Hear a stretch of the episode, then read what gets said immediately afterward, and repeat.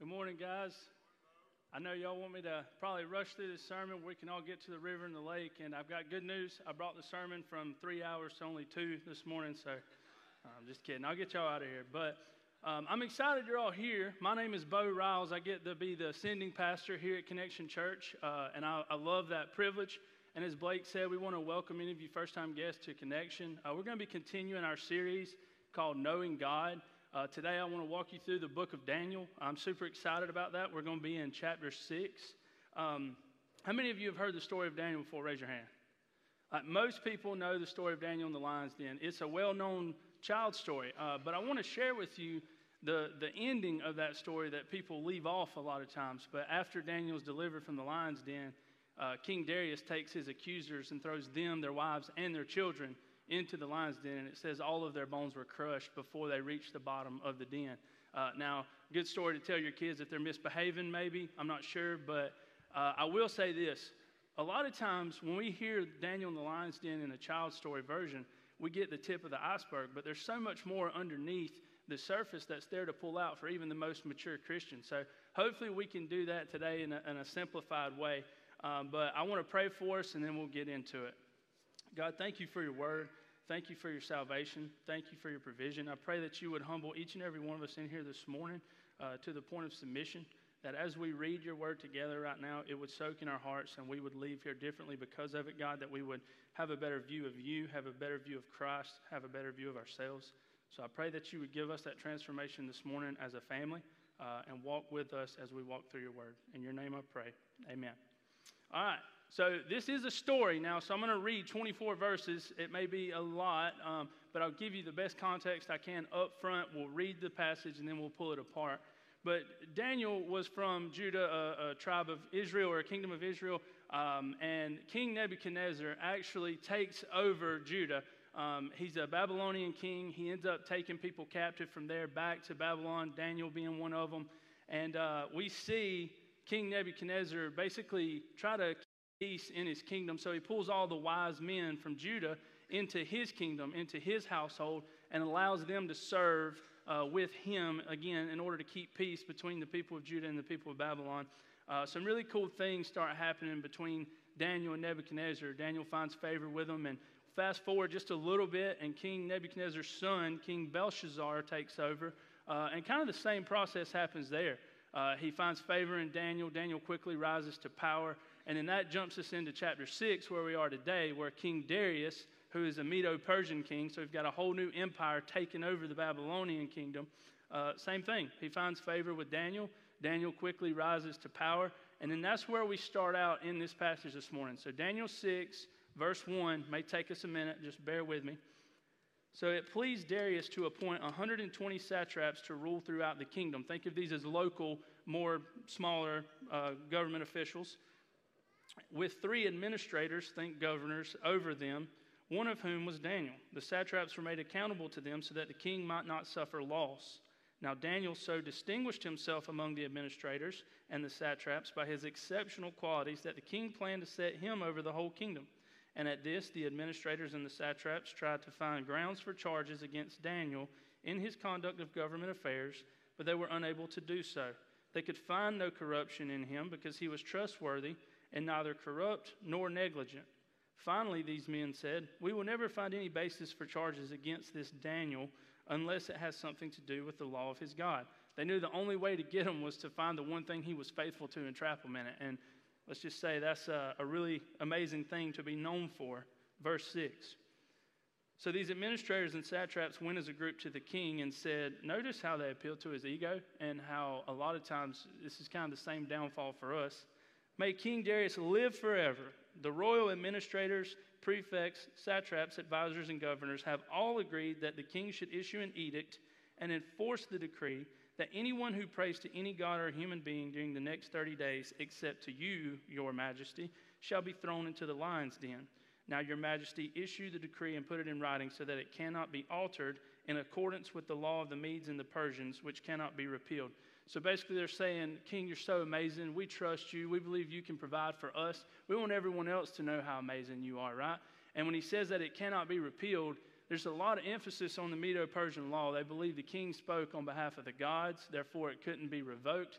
And they also made it this way so that the king couldn't get, say, mad at his wife one day and issue a law that says women can't go out in public or something crazy and change his mind 2 or 3 days later. So this can't be undone by man. That'll be a key piece. Remember that.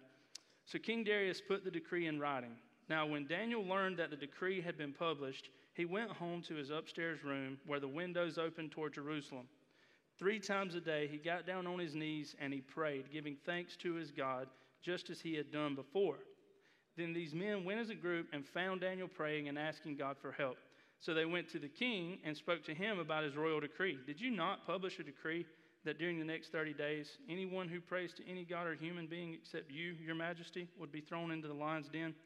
The king answered, the decree stands, yes, in accordance with the law of the Medes and the Persians, which cannot be repealed. Then they said to the king, well, Daniel, who is one of the exiles from Judah, pays no attention to you, your majesty, or to the decree you put in writing. He still prays 3 times a day. When the king heard this, he was greatly distressed. He was determined to rescue Daniel and made every effort until sundown to save him. Then the men went as a group to King Darius and said to him, remember, your majesty, that according to the law of the Medes and the Persians, no decree or edict that the king issues can be changed. So they trapped the king into manly law. The king was basically bound by man-made stuff. Now, so the king gave order, and they brought Daniel and threw him into the lion's den. The king said to Daniel, may your God, whom you serve continually, rescue you. A stone was brought and placed over the mouth of the den, and the king sealed it with his own signet ring and with the rings of his nobles, so that Daniel's situation might not be changed. Then the king returned to his palace and spent the night without eating and without entertainment being brought to him, and he could not sleep. At the first light of dawn, the king got up and hurried to the lion's den. When he came near the den, he called to Daniel in an anguished voice, Daniel, servant of the living God, has your God, whom you serve continually, been able to rescue you from the lions? Daniel answered, may the king live forever. My God sent his angel, and he shut the mouths of the lions. They have not hurt me, because I was found innocent in his sight, nor have I done any wrong before you, your majesty. The king was overjoyed and gave orders to lift Daniel out of the den. And when Daniel was lifted from the den, no wound was found on him, because he had trusted in his God. And then he took his accusers and threw them into the lion's den with their wives and their children. Now, that's a lot, I know, but just to get you a good broad picture of the whole story, I want to kind of simplify things a little bit, and we're just going to ask or answer 3 simple questions today. What do we learn from Daniel? What do we learn from God? And how do we see a picture of Jesus? And I think those are 3 really big points, but again, we're going to keep it simple. So, number 1, what do we learn from Daniel? Now, bear in mind, Daniel was a believer. So I'm speaking to believers in the room right now, and I'll tell you why. As we look at the things that Daniel done, I don't want anyone to misinterpret that for something that you can just go home and do these things and find favor with God. The first thing you got to have is a relationship with Christ, and that comes by faith and faith alone. So don't misinterpret what I'm saying here by do, all right? If you're a believer, these are just things we should notice. When I think about Daniel, one word comes to mind, and it's character, all right? More importantly, it's Christian character, Christian integrity. This is a guy who had gone under 3 different kingdoms up to Daniel chapter 6. He was a slave, and like his future was uncertain, and yet he somehow rose to the top. Like, he has to have character in order to find himself in that position. But when I think about our culture today, and I don't want to beat up on anyone, but character is not a word I would use to describe American culture in any shape or form, and the scary part is it's not just the secular world that I'm talking about. It's the church. It's religious people. It's people who claim to be Christians. A lot of times we don't see character as the most distinguishing mark for them. Now, the thing we have to understand about character, though, is you don't just choose to have it one day. You don't just up and decide that you're going to be a person formed by character.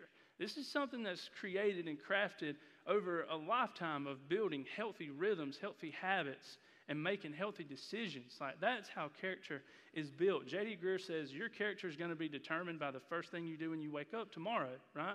Is it going to be to pull out your Bible and spend time in prayer? Or are you going to yell at your kids to hurry up and get ready, or you're going to be late? And don't ask me which camp I fall in, because I'm not telling you. But this is how Daniel was able to stand strong for the Lord, right? Like, when Daniel found himself face to face with a decision in the lion's den, He didn't just all of a sudden decide he was going to stand firm for the Lord. He was 80-something years old at this point. Daniel had spent the last 70 years in the mundane, small, minute, happy, joyous times of his life, forming these good habits that brought him to the place where he could stand strong for God in the lion's den. That decision was made long before he was ever faced with it. When Daniel put his faith in Christ, he had already counted the cost, right? He knew what was going to happen for him, even when life was good. Now, what does this mean for Christians today?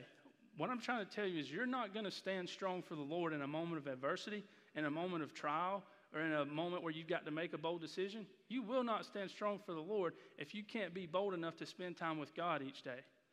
If you can't go home and spend time in the Word, if you can't spend time in prayer, and if you can't check in with God and love Him when things are going well, what makes you think you could do it in a time of adversity? You know, I read a quote somewhere the other day that said, Christian character isn't forged in the moment of adversity, it's revealed in it. So if anything, when you find yourself in these moments of adversity like Daniel, what your decisions are then, like those trials and issues and adversity, they're going to reveal how strong your relationship with the Lord is. They're not going to forge it. Now, God may make good on it afterwards and help you grow through that process, but that's not the whole point of what we're talking about here. So, how do we see Daniel building this character throughout the passage? Well, the first thing I see is that he exercised faith, right? He exercised faith. Look at verse 4. And this is the ESV translation. Then the high officials and the satraps sought to find a ground for complaint against Daniel with regard to the kingdom, but they could find no ground or complaint or any fault because he was faithful and no error or fault was found in him. Then these men said, we shall not find any ground for complaint against this Daniel unless we find it in connection with the law of his God. There's a direct connection between Daniel's character and his faith in the law of his God, his faith in the promises of God, his faith in the word of God. Because Daniel trusted in the promises of God, he trusted in the word of God, it dictated his emotions, it dictated his thoughts, his actions, his decisions. And what I'm telling you is because Daniel believed in this much of the Bible, that meant that he had faith in this much of the Bible, and it controlled how he made his decisions from that point moving forward. Now, again, bear in mind, he's been taken captive 3 times, as we talked about, or through 3 different kingdoms, and his future was pretty uncertain, wouldn't you say?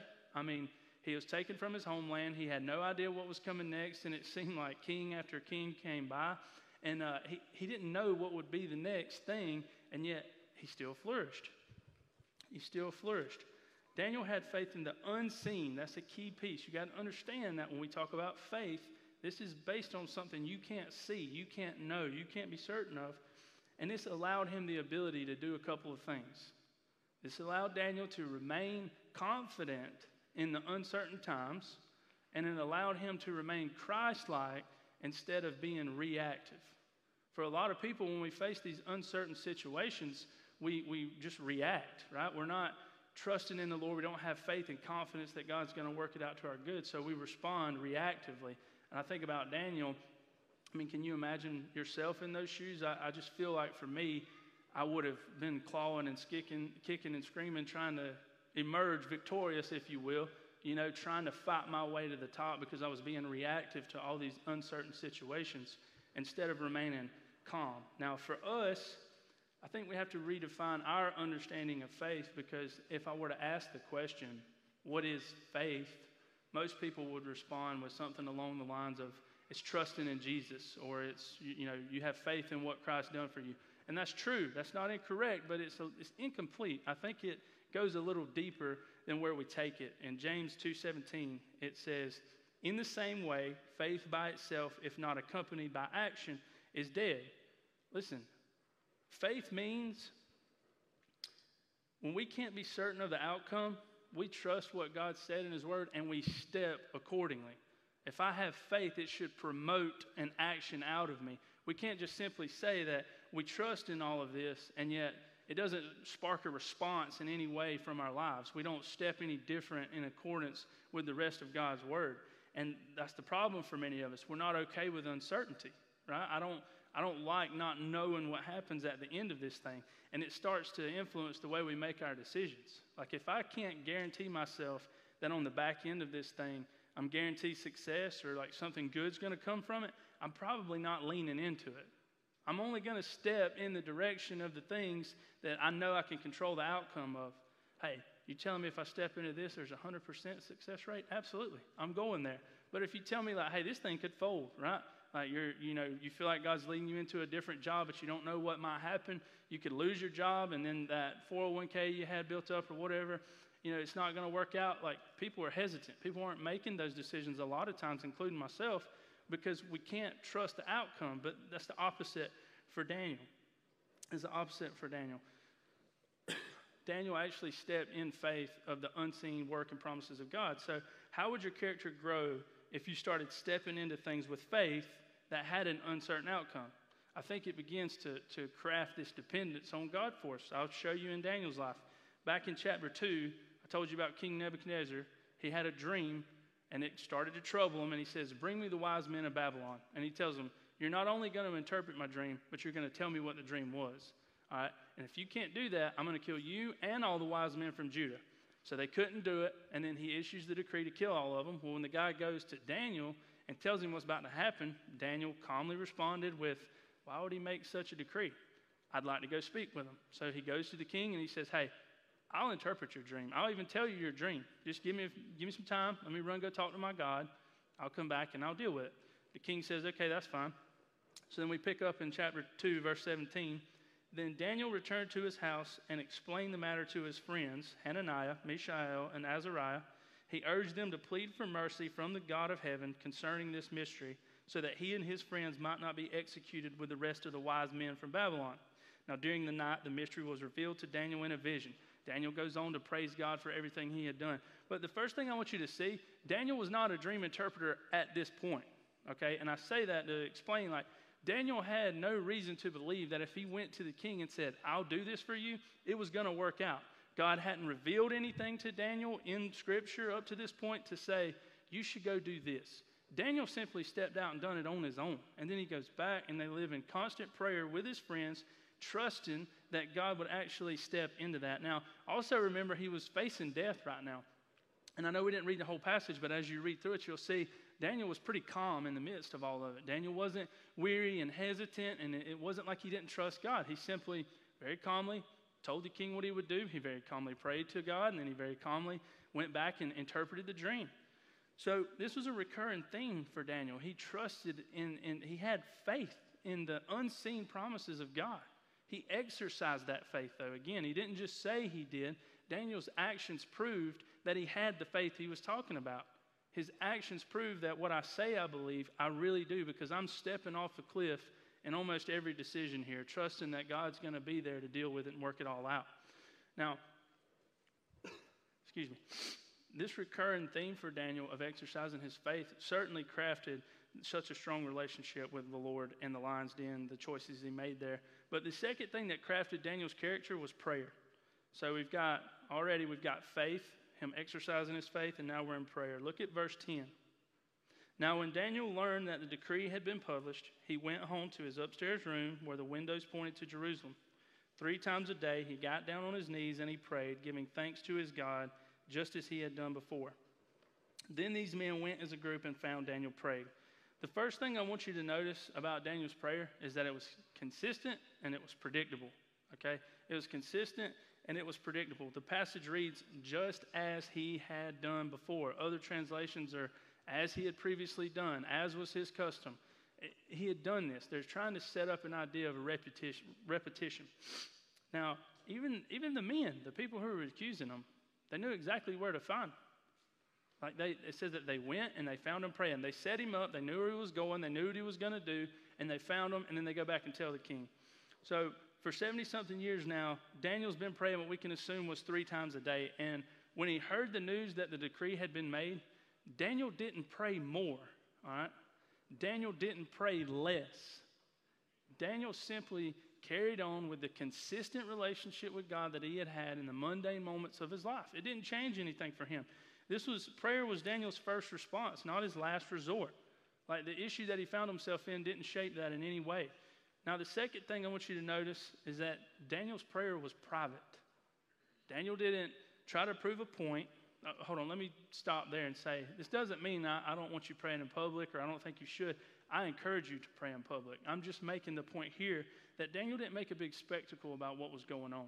All right, he didn't say, well, are you telling me you're going to make a law I can't pray? I'm going to organize a posse, and we're going to pray on the courthouse steps for 12 hours on Sunday.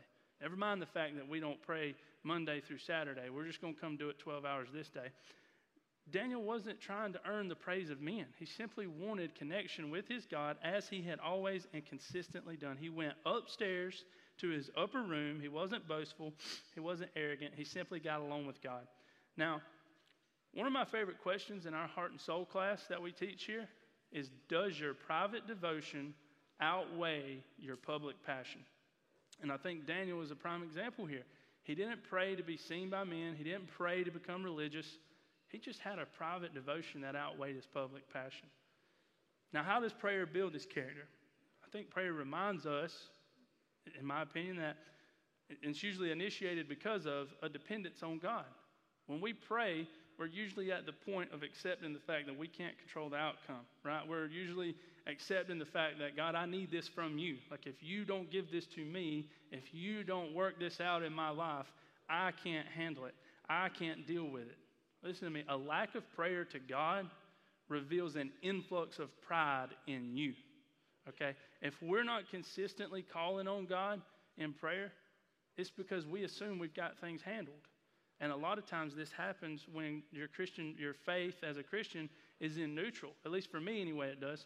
Things usually seem to be going pretty good and chugging along. And then I start to realize that, like, things are actually working out and I haven't been praying a lot, okay? So I start to feel like, well, things are great. You know, I've got it under control. So now I don't need God almost. I don't intend for it to be that way. But a lot of times that's what's happened. Have you ever noticed that when you think all hope is lost, like, you know, you can't control the situation, it's gotten so bad that you can't save yourself, you can't help yourself, you all of a sudden start praying pretty easy? I think back to when I was in high school, and I would intentionally skip my curfew a lot, right? I would...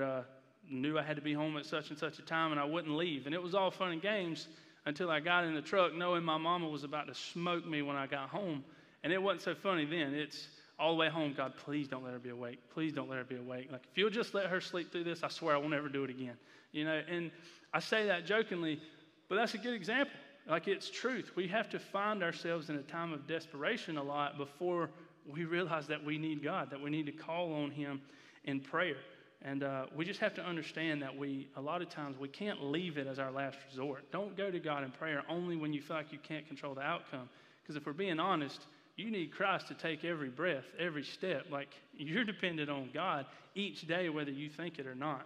So we should be going to him in prayer each day. Now, in creating this personal, consistent time of prayer, Daniel was slowly removing the pride from his life and building a character of humility. And I think for a lot of us, we could really use a little humility. So I ask, does your private devotion outweigh your public passion? Now, we've talked about faith and we talked about prayer. I think Daniel's faith in the unseen promises of God and his prayer and communion with the Lord produced the last thing we see in his character, and it's obedience. Right? Now, obedience is a tough topic because, again, I don't want you guys to think that I'm telling you you can work to earn God's favor. But once you've accepted grace and received Christ as your Savior, now you've been freed up to become obedient to the God we serve. All right? Daniel's obedience didn't start in chapter 6 either. Daniel's obedience didn't start in the lion's den.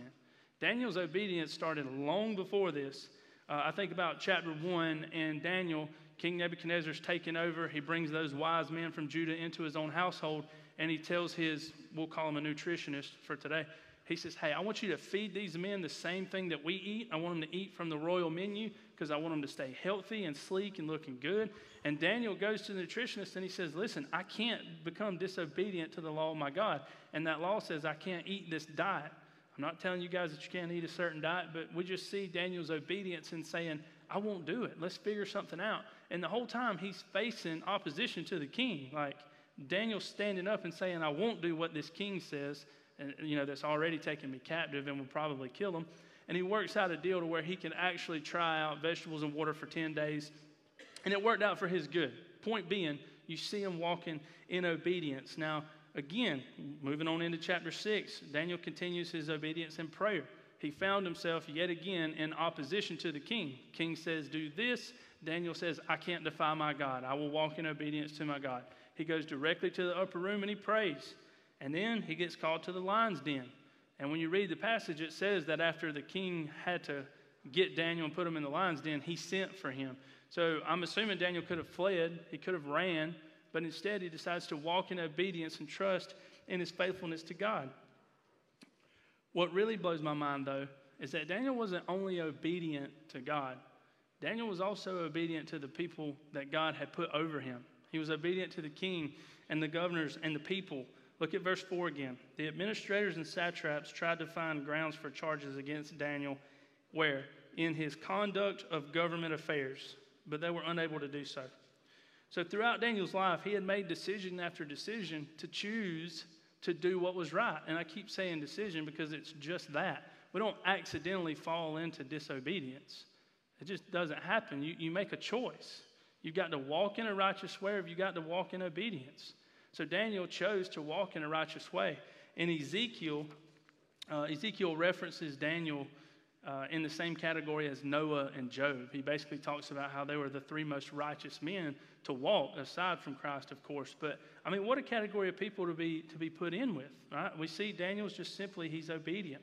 But unlike Daniel, there's a lot of Christians today, and I'm not trying to hit on anyone here. I mean, I take this weight fully on myself as well.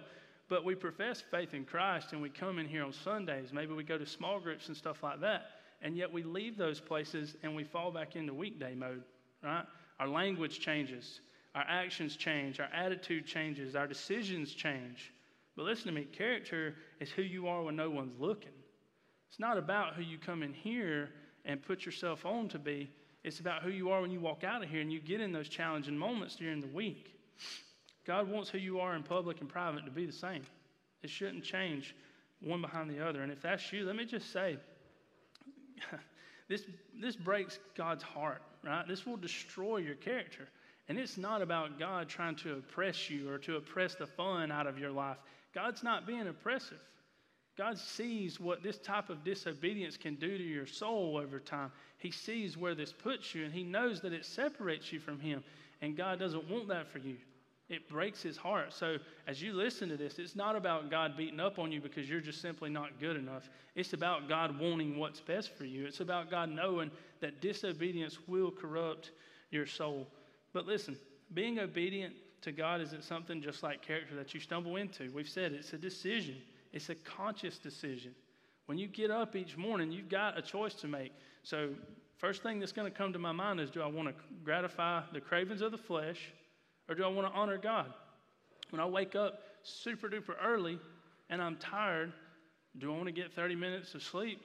Do I want to sleep for another 40 minutes or whatever? Or do I want to get up and spend time with God and allow him to transform my life through his word? That's a simple example, but I mean, each day, like, you've got a choice to make. You got a choice to make. And we have to make gospel decisions. So listen, if it's destroying your soul, don't do it. All right?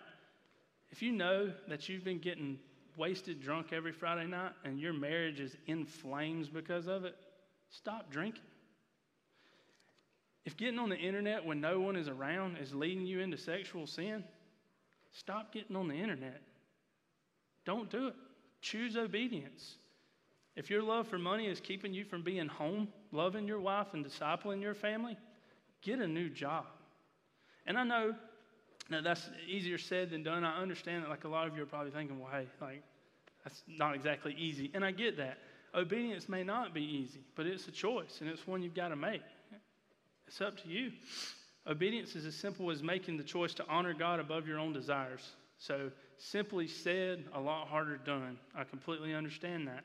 But that's where we find ourselves as Christians. And if you hear anything, I want you to hear this. When we walk in obedience to God's word, I can guarantee you right now, beyond the shadow of a doubt, that it will do two things if you walk in obedience. It will bring glory to God's name, and it will always work out for your good. Even if it doesn't seem that way, it will. And there's no two better incentives than that to walk in obedience, in my opinion. So here's my question for that first point. We're talking about character. Daniel had a character that allowed him the influence with people, the influence with kings. It allowed him a healthy relationship with God. And we need that same Christian character in our lives. To win other people to Christ, they need to trust what we've got to say. I want people to know by looking at my life that Christ really is the Savior. Christ really can change a sinner. And for that to happen, I've got to have good Christian integrity and Christian character. People need to be able to trust me. So let me ask you, are the rhythms that you're building in your everyday week, in the mundane moments of your life, are those rhythms building Christian character or worldly passions? Think about that. Now let's move into our second point for this morning, which is what do we learn from God? Now, just like Daniel, I want to pick out one word here that I think of whenever I read this story about God. And there's many, obviously, everything good and holy comes from God. But today, in this passage, I think of the word faithful. Think of the word faithful. Let me show you why. A couple of things that we see pretty clearly in this passage is God's faithful to be present with us in the trial. Okay? God's faithful to be with us or present with us in the trial. When Daniel was in the lion's den, we know that the king was troubled that he was going to have to throw Daniel in there. All right. So the next morning, whenever he goes back to check on Daniel, he's like, Daniel, are you alive? Like, did your God save you? What was Daniel's response? Listen, dude, not only did he save me, but he was with me, right? Daniel was the only one in the whole story that really got a good night's sleep in the lion's den. The king was up all night. Daniel says, my God sent his angel, and he shut the mouths of the lions. God was present with Daniel, right? Now, Shadrach, Meshach, and Abednego. These are names you're probably familiar with, but just shorter back in the book of Daniel, we see King Nebuchadnezzar tell these three men, you're going to bow to my statue or my golden image, and if you don't, I'm going to throw you in the furnace. And their response was, hey, whatever. We're not bowing. We'll go to the furnace. God's good either way, right? So he throws them into the furnace, and I want you to see what King Nebuchadnezzar said. He leapt to his feet in amazement and asked his advisors, weren't there three men that we tied up and threw into the fire? They replied, certainly, Your Majesty. He said, well, look, I see four men walking around in the fire, unbound and unharmed, and the fourth looks like a son of the gods. God himself was present with his children in the midst of their trial. And I know that these are some examples that we may not feel directly related to, but I want you to listen to Psalm 145. The Lord is righteous in all his ways and faithful in all he does. The Lord is near to all who call on him, in truth. I don't think there's a question at this point of whether or not God was with Daniel or Shadrach, Meshach, and Abednego in the midst of their trial. And there shouldn't be any question as to whether he's with us in the midst of a trial. The greatest promise in all of Scripture is the promise of God's presence. That is the most amazing thing that God has ever given me, you guys, or any of his children, is that he would always be present with us. Daniel believed that God was with him, and Daniel trusted that God wouldn't leave him alone, and he didn't. Some of you guys, maybe you're walking through the most difficult thing you've ever faced right now. Maybe some of you have recently walked through one of the most difficult things and are having trouble getting past it, and some of you, I guarantee, will eventually walk through something that is the most difficult thing you've ever faced. Maybe it's the loss of a loved one. Maybe it's infertility. Cancer, divorce, the list goes on and on. But if you're walking through any of those things, or if you find yourself in any of those things, what you need to hear today is that God's with you. God is present in the trial with you. He will not leave you. He will not forsake you.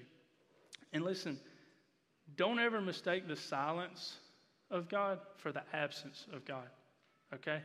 A lot of times when we find ourselves in those trials and those struggles, we have this mentality that God should just deliver us from it, right? We feel like the same way he did with Daniel, he should just bring us directly out of it. But when God doesn't respond in that way, our minds automatically go to, he's not listening. He's not there. Why is God not delivering me from this? I'm trying, I'm praying, I'm doing all the things I'm supposed to do. Like, why is God not bringing me out of this? Have you ever asked that question or had that thought? Like, where's God at in this? Like, why is God not listening to me? Why would God do this? And to some degree, and this is very personal to me, but I was pretty young, so to the extent that I could, I kind of had this same feeling when my dad passed away. I was very young. He passed away on Christmas, and it was a bad situation, right? And I remember thinking, like, I didn't know a lot about the Christian faith. I mean, I'd been in church all my life to that point, but I remember thinking I thought he was good. I thought he cared about me. I thought God loved me. You know, why would this happen? And I would just cry and cry. And then I remember sometime afterwards something else about my dad passing.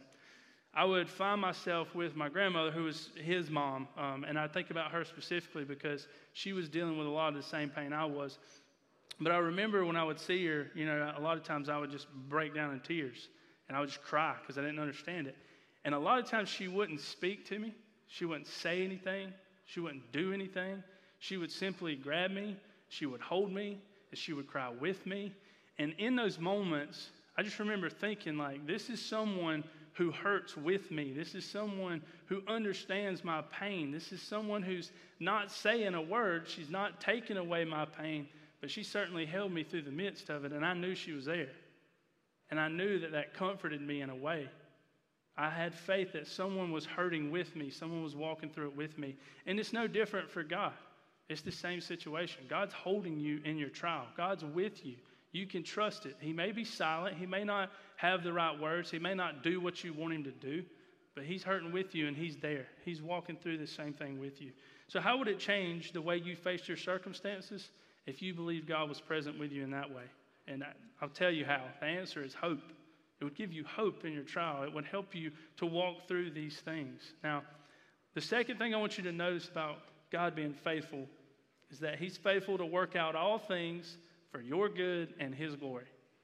He made that promise and he is faithful to it. He will work all things out for your good and his glory. Let's look back at Shadrach, Meshach, and Abednego. I just shared that story from earlier in Daniel. There's a pattern. Trial, deliverance, God's glory gets spread, right? God's name is spread. So when I think about those guys, they were thrown in the furnace. God brought them out of the furnace. But this is the part that, again, when we tell this story, we leave off. We forget to tell. Then King Nebuchadnezzar said, "Praise be to the God of Shadrach, Meshach, and Abednego, who has sent his angel and rescued his servants. They trusted in him and defied the king's command and were willing to give up their lives rather than serve or worship any god except their own. Therefore, I decree that the people of any nation or language who say anything against the God of Shadrach, Meshach, and Abednego be cut into pieces and their house turned into piles of rubble, for no other God can save in this way."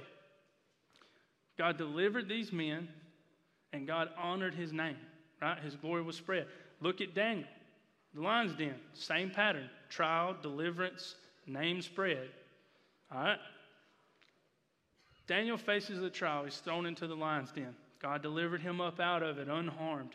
And then afterwards, again, a piece that we leave off of it, King Darius says, "Then King Darius wrote to all the nations of peoples of every language and all the earth, may you prosper greatly. I issue a decree that in every part of my kingdom people must fear and revere the God of Daniel." So there's two people here. We've seen God work it out for their good and his glory, but I want to show you another story.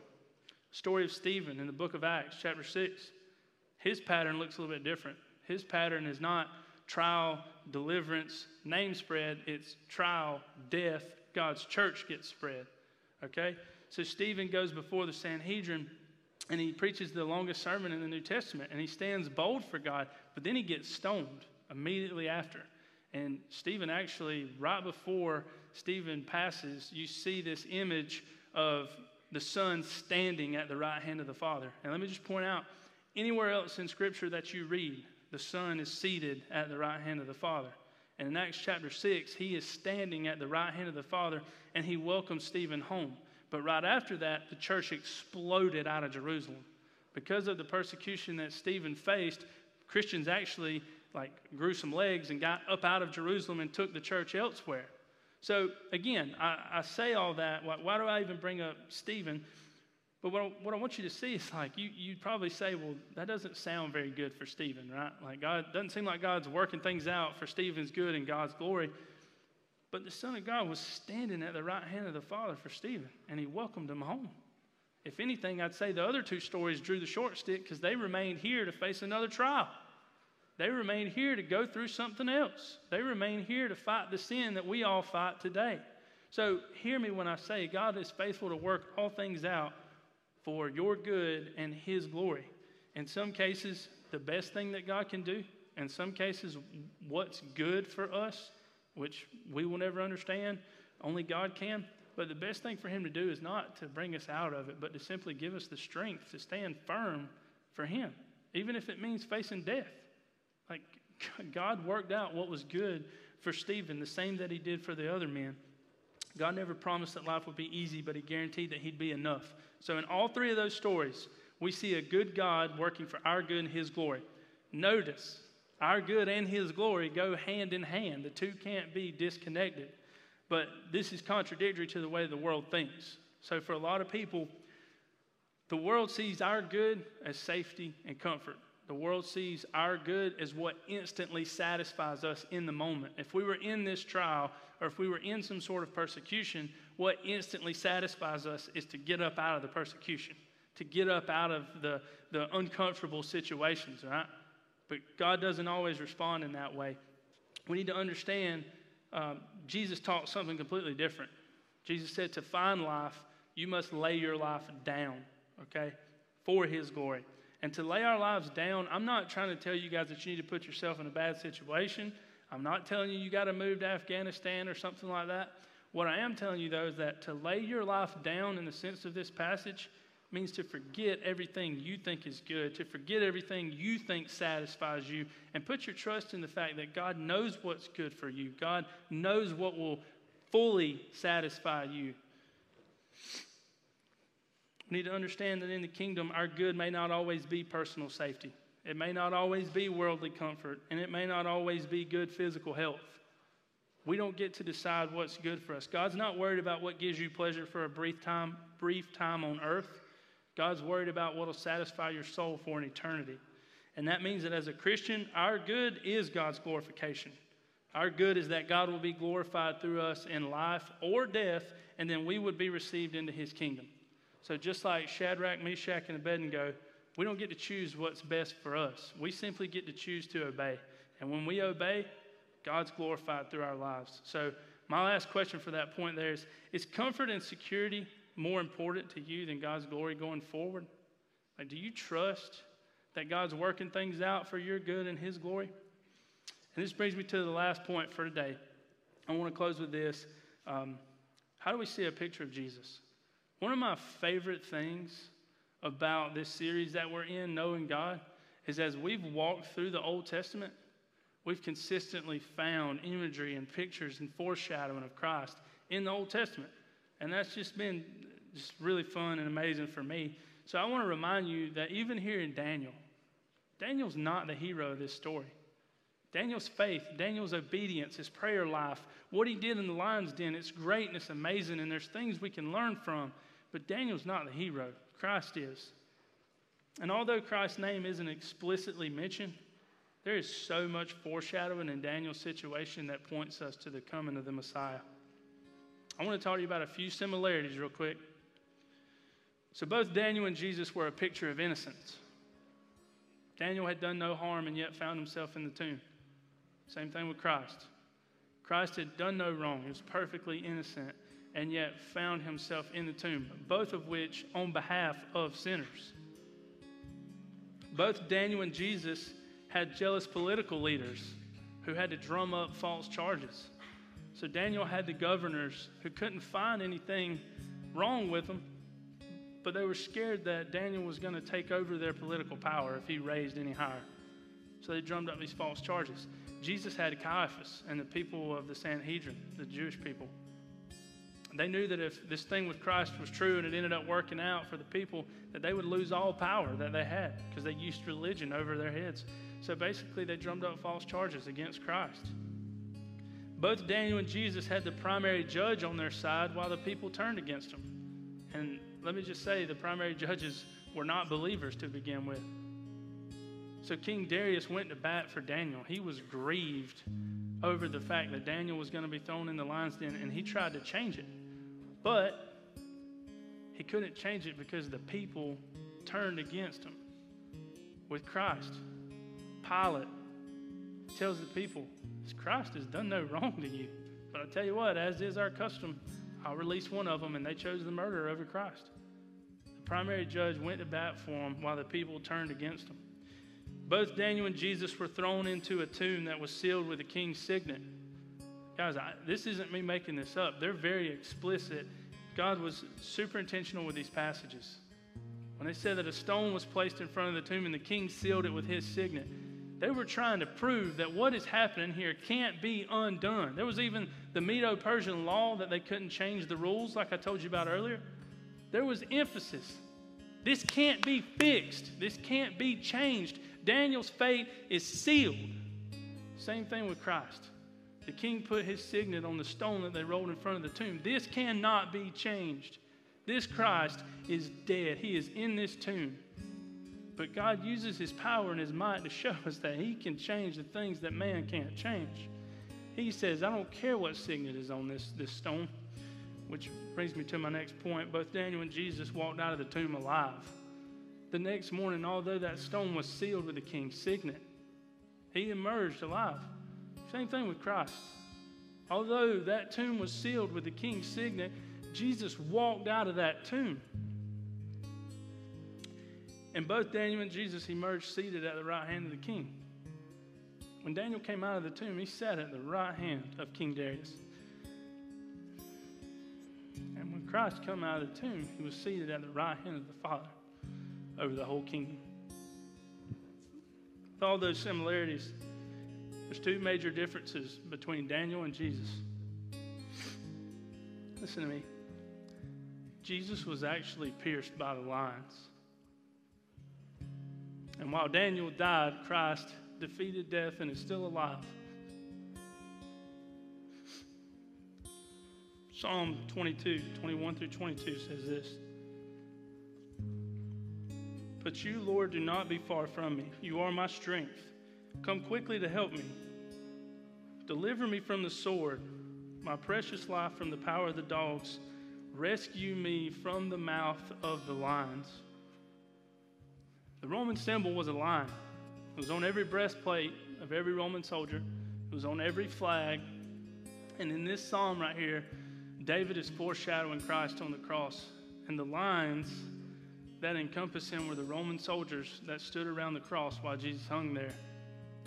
The lions were the Roman soldiers that pierced Christ with the spear.